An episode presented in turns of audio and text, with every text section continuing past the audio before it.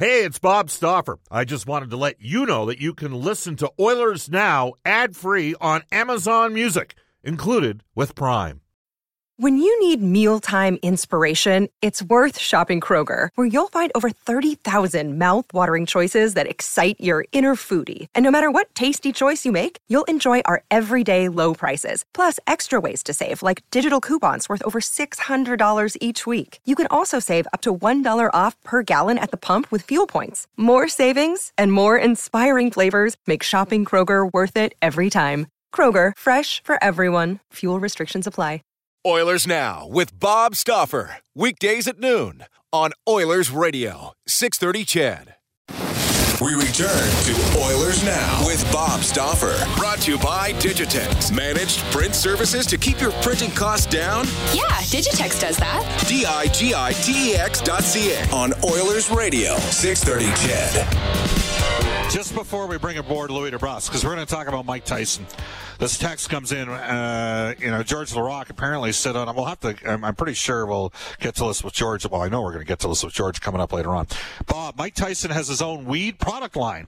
He was a regular user to keep his ego in check while he while, while he wasn't fighting. He stopped using and started training, which lit his fire to compete in boxing again. He's made a resurgence, but I do wonder how he can keep it all together. He's admitted to having demons uh, that get the better of him. Well, you know what? Um, I'm from the school, always give people the benefit of the doubt and believe that people can get to a better place and believe that people can grow. And the question I asked is, has Mike Tyson reinvented himself? I think he has.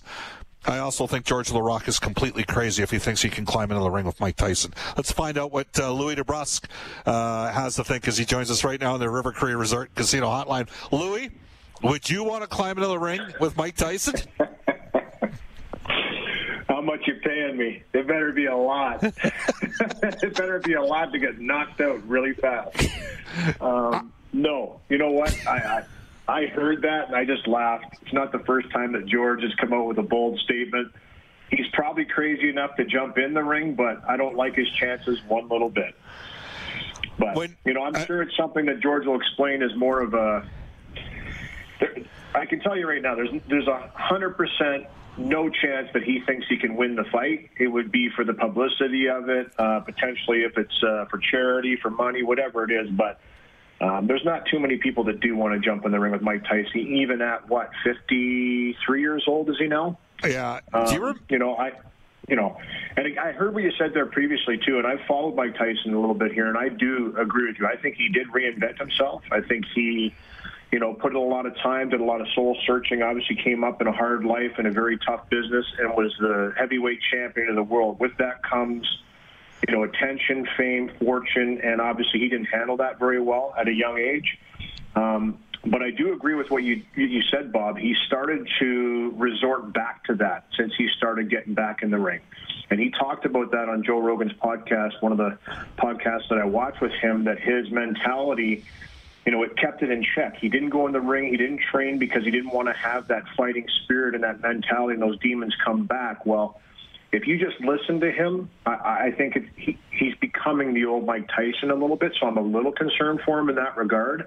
He's going to have to keep that in check. But I also know that being in the fight game myself and having quite a few fights under my belt, um, that you have to have that mentality if you want to be successful in that business. You're going into a you know, a ring with another guy that's trying to take your head off. You have to have that killer instinct and that mentality. And unfortunately for him, they, they go hand in hand. The demons are going to come back, but uh, he's still a formidable guy. I mean, you watch him train at 53 years of age, the power, the speed. Um, sorry, Big George, I love you, buddy, but this is biting off way more than you can chew. well, I mean, let's face it. When he was in his prime, I mean, look out he was much uh, watched. You know he was right much now, Bob Prime. Much, watch him hit the bag at 53. He's going to yeah. break ribs with those those hooks like that. and listen, George is an enormous human being, and, he, and but but Tyson. Look at the guys he fought, like Bone Crusher Smith, and these big guys that were coming in there trying to maul him and grab him, and he's just too good. Do you remember? thought he was just a pure puncher. His movement was impeccable. He's an yeah. amazing athlete. He's just a freak of nature. But you know what? Um, it'll be entertaining. I can tell you one thing. I'll certainly tune in and watch it happen. Do you remember? Sure. Well, everybody, what, what like you know, Mike Tyson for our listeners right now, and the majority of our listeners do remember when Mike Tyson was the heavyweight champ. I, I like Donovan Razor Ruddock. He, he threw he threw being. and he threw bombs. What was that punch that he had? He had that unique punch and Big just time. Yes, he did, and it was. um it was. I'm trying to remember. I don't want to get it wrong because the boxing fans will give me heck for it, but it was a punishing blow, and if he caught you with it, it was really dangerous. Right, and I think Um, I think I think Tyson said after he fought Ruddock, he said, you know, he, it it hits like a mule kick. That's Yeah, how you hard. know, that's how hard I he hits. want to say it was a cross between a hook and an uppercut. It was kind Yeah. of one of those diagonal punches that came from a different angle, and if he caught you with it, like Yeah, Yeah, you know, I've always been a student of the fight game, Bob. As you know, you have. I know you, Jack, and I have discussed boxing back in the day in its heyday and and and, and the years, the golden years of boxing. You know, when you know, for me, I used to love the heavyweights, but I also loved you know marvelous Marvin Hagler. You know, he was one of my favorites. That guy had a chin of granite. You couldn't hurt him. Sugar Ray Leonard and him had a war. I thought they should have fought more. Um, you know, it was the Hearns power. was in that mix. somebody somebody's calling it the power jab. Does that sound right? Uh, Power jab. Yep, that's it right there. Yeah.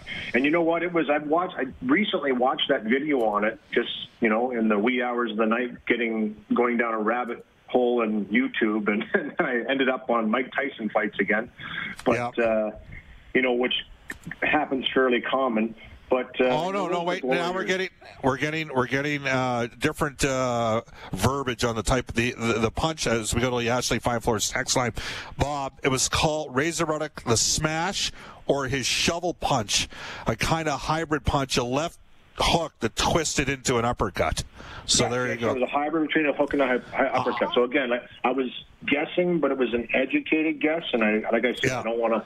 I know that um, I've always had a great respect for boxing. I know MMA has kind of taken over the spotlight, but boxing for me is so technical, and it's just uh, you know the footwork. I used to train with the late Daryl Duke when I was when I was playing. I used to hit the heavy bag, the speed bag, the hand pads, and he used to make me do all that stuff the boxers do, and I just loved it. You know, it was just a it was an amazing environment to be in when you were in a gym where guys were training all together and just like you know you could just tell everybody had it always reminds me of Apollo Creed when he took Rocky into his hometown gym when he was a kid that he worked Yeah. trained in the, the eye of the tiger when you go in the gym and it's like oh boy these guys are training for one thing and one thing only and uh, you realize that very quickly I got in the ring with a 185 pound um, boxer and I mean I, I was probably a foot and a half late on my punches.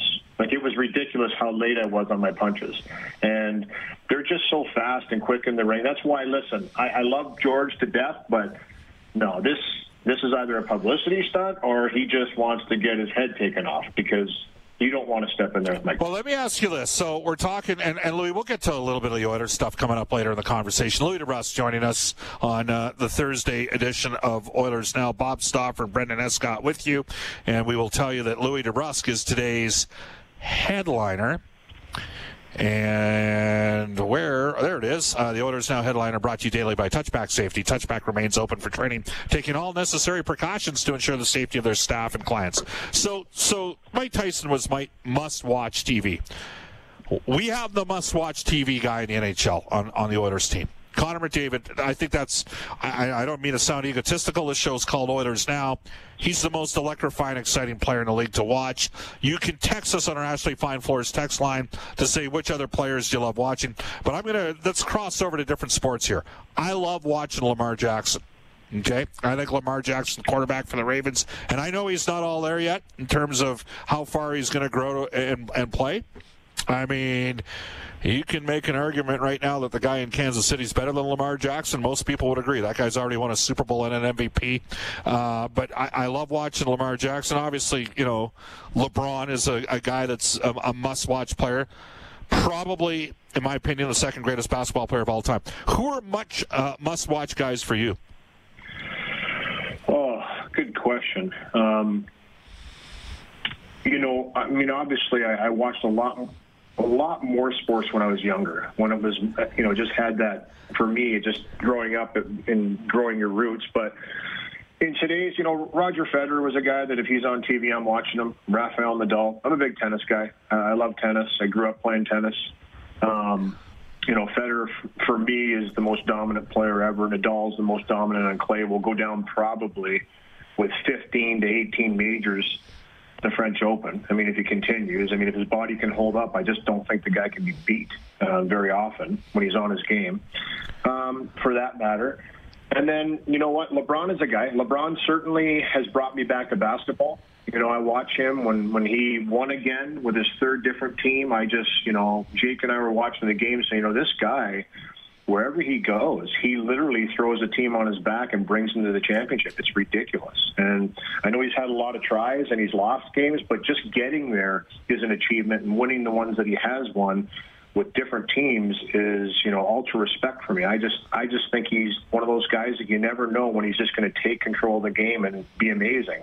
Um, but I agree with you with Connor. You know, I was thinking about that the other day driving around, you know, in this pandemic and the things we've lost and I'm like, you know, you forget how, you know, we have the benefit and the pleasure of watching um, Connor play each and every day in this. Uh, where we live here in Edmonton. You know, this is where he plays. This is where he dominates, and he's just getting started. You know, for me, I think him and Leon are really just getting started in what they're trying to achieve, obviously, and uh, greater things are going to come in the future for them. The best players in the game always find a way, typically, to get there. And I would say more often than not, I mean, there's only a couple maybe in the history of the game that don't win it. But I just think that you're never, you're not going to keep a championship from Connor McDavid. He's going to eventually win one. And uh, I just, I think that's an amazing, amazing thing because he is a generational player. He, he's one of the best players, if not the best player we've ever seen come through the NHL ranks. And I, I'm talking all time now. Even if you put him back in any era with the way he plays the game right now, um, I don't think anybody touches him. I really don't.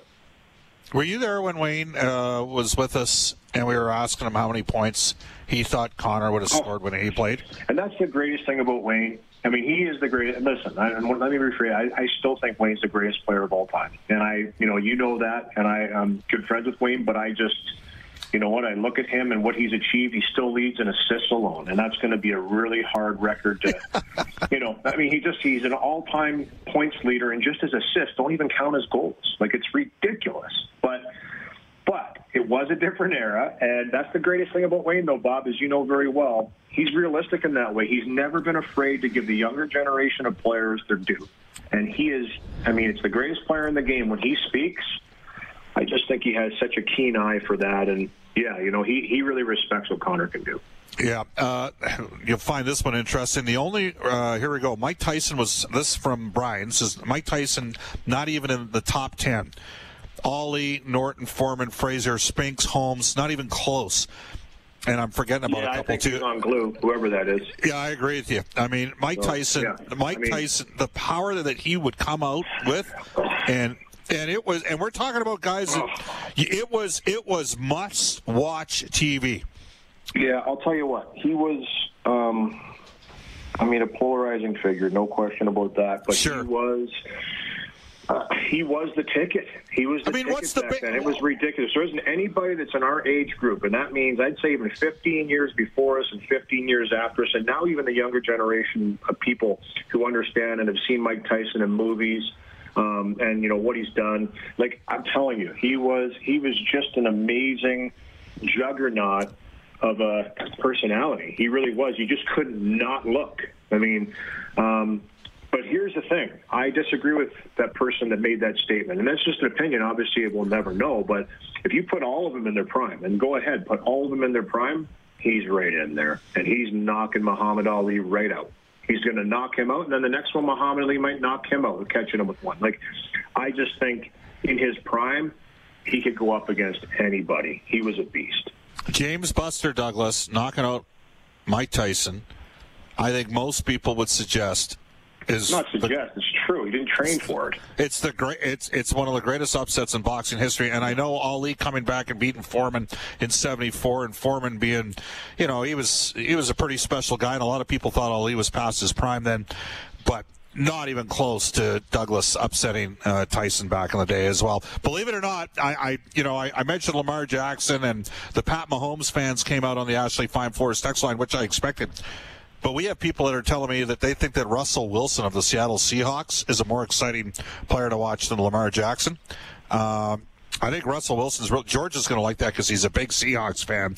But he does. Is there a guy that you watch when? when I mean, you, like to hunt a lot in the fall, but is there an NFL player that you love to watch play? You know what? Uh, back in the day, I was uh, Chicago Bears. You know, I love the Bears, and I just like you know Walter Payton for me was just outstanding. And you you know Riggins. Riggins was another guy. I just like guys that grabbed that ball and ran through people. You know that that to me, um, the refrigerator Perry. You know, for me, guys like that, when the ball got in their hands, you knew it was going to be explosive. You knew that there was going to be bodies crashing, and more often than not, those guys were getting through that traffic, which I just always found amazing because these guys, all they're getting paid to do is to try and stop you, and they can't, which always just makes me shake my head. But yeah, just a different sport. I mean, it's I always respected. I tried to play it back in the day. Actually, uh, when I first moved away from home to play hockey, I tried to play for the high school team, and they denied me playing. But I would have liked to have played why, the game, Bob. Why didn't they let you play? Well, because they brought me in to play hockey, and that was pretty much. They called me in the office and said, "Listen, we didn't bring you here to play football. You get hurt on the football field, and it hurts us. So we would rather you not play football." I'm sure that if I really would have argued and said no, but it was the first year living away from home, and I totally respect that and understand that. But uh, it's a game we didn't have in my hometown growing up in Port Elgin. I wish we would have. We didn't have baseball either, as far as organized baseball or football. And uh, I think I would have played both. My dad was a big baseball fan. I'm sure he would have thrown me in baseball. And uh, I would have just liked to experience those those games, those um, sports at a, as, as a youth. So that's why I went to other things. I went to tennis, I went to basketball, I went to golf. I mean, whatever. I think kids should play a whole bunch of different things and try. And you know, the great thing about those sports is you can. I played a lot of pickup football and I played a lot of pickup baseball, where we just grabbed all the gear, went out to a field, and we just played. We've never done that on the road. We've never done that on the road, Louis. Yeah, played a little. We all started to hurt ourselves playing football on the road, so we stopped. But you know, it's funny. Um, I think you're starting to see more kids get out in the fields and stuff and do things like that too, and I think that's exciting to me. I mean, you know what? I, I think that that's where you should be. I, I know that it's a a technology-driven world, but you know, I'm out chasing whitetails right now. I'm in the tree stand whenever I can be. I'm, that's what I do. I, I like to be out in the woods, and I like to sit in tree stands and chase animals and you know what, working on this thing with uh, Wild TV Bozone Live, which will be the last couple of weeks of November, which is a live-based show with guys hunting whitetails in the Bozone. I mean, I'm really excited about it. It's going to be fun. All right, a couple quick hitters. By the way, you truly are a modern-day Renaissance man. You know why? You hunt and you like tennis. I'm not sure. I think some people might might have thought that. You might have... Listen, I've always been open for new experiences. Here's the thing: I, you can't. You know what? I. Uh, I know people look at. I listen. I joke that I'm big fed. I call myself big fed, you know, because I still got the one-handed backhand. That was what everybody had back in the day. Nobody had a two-handed backhand, but. uh you know, Jack and I will play when we can. Uh, Tony Brier came out with one of his buddies, and we played. They won too. We had him a couple of times, and we couldn't oh, finish them. No. The oh, mobility no. isn't quite there like it used to be. That's for sure. But uh, Tony's pretty good. Jack's a good tennis player too, and I know he comes from a tennis background. His family, so we have a lot of fun. It's a great game that you can pick up with a racket and a ball, and you can have a ton of fun for hours. Do you remember when we played uh, football, and the team has a trainer, and uh, the trainer has a prosthetic arm, as you know, uh, a guy that works with the players and he was unbelievable. And I just told him, run as fast as you can, and I'll throw it as far as I can. And he ran after like like he ran under three balls in a row, just lit. Uh, oh man, it was awesome. And he's the best athlete on the entire plane, Louis. So, yeah, you know, we uh, unfortunately for you and I, we. We don't We're transition as fast as we used to, and when we do, our body hurts the next day. It was funny watching everybody come down the elevator the next day, limping, hold the shoulder, back sore. I mean, you know who the guy that was sneaky good too and good shape for his age? Kevin Quinn. Kevin Quinn's a guy that, you know, he's got that long reach. He's a good receiver, gets himself open. He kind of sneaks into the holes. And, uh, you know what? For his age, that man's in good shape. Chad Drummond, by the way, what an awesome yeah, athlete. Chad, well, I'll tell you what, Chad, he was the player of the game. The first game he played with us, nobody was throwing the ball, and then we went to him every single time we could because he never missed. And you couldn't catch him. I mean, he's no, an elite sprinter, so I mean, you're not touching him when he gets running. and uh, he won the game for us. Yeah. Hey, our, he won the game for us. All right, let's do some quick hitters, Louis, just to wrap up. And again, thank you for doing this. This will be your last appearance for November, and we'll try to get you back on up in December when we have a little bit better idea when we're going to get started. The Oilers signed Dominic Kahun. How dramatically has Ken Holland changed the makeup of what Edmonton can do with their forward groups as compared to a year from now, in your opinion? Well, he's done the same thing that he did in the first year that he took over. Uh, he's really shuffled the deck, and obviously he didn't like some of the things that he saw from the first go at it. So what do you do? You go out and you change things, and that's exactly what he's done. You know, on Dominic Kahun, he's a player that he's only played a couple of years in the league. He played over in Germany, and the thing for me is there's always players that you watch and you only get a little taste of them because you don't see them that often, and you you watch them and you say, wait a second, I think there's more to that player. You know, it's, he might be suppressed in that situation, but I think there's more there. And he's one of those guys for me that kind of stood out for me in that regard. He's a sound player. He's a 200 foot player. He's been a plus player his whole career. Um, I just, you know what? Listen, I, I think it's a good fit. Obviously, he's very good friends with Leon Draisaitl, which is always a welcoming um, situation when you're a new player coming to a new team. You step in there and you're really good friends with one of the stars. Done. Like it's just, it's just a good fit.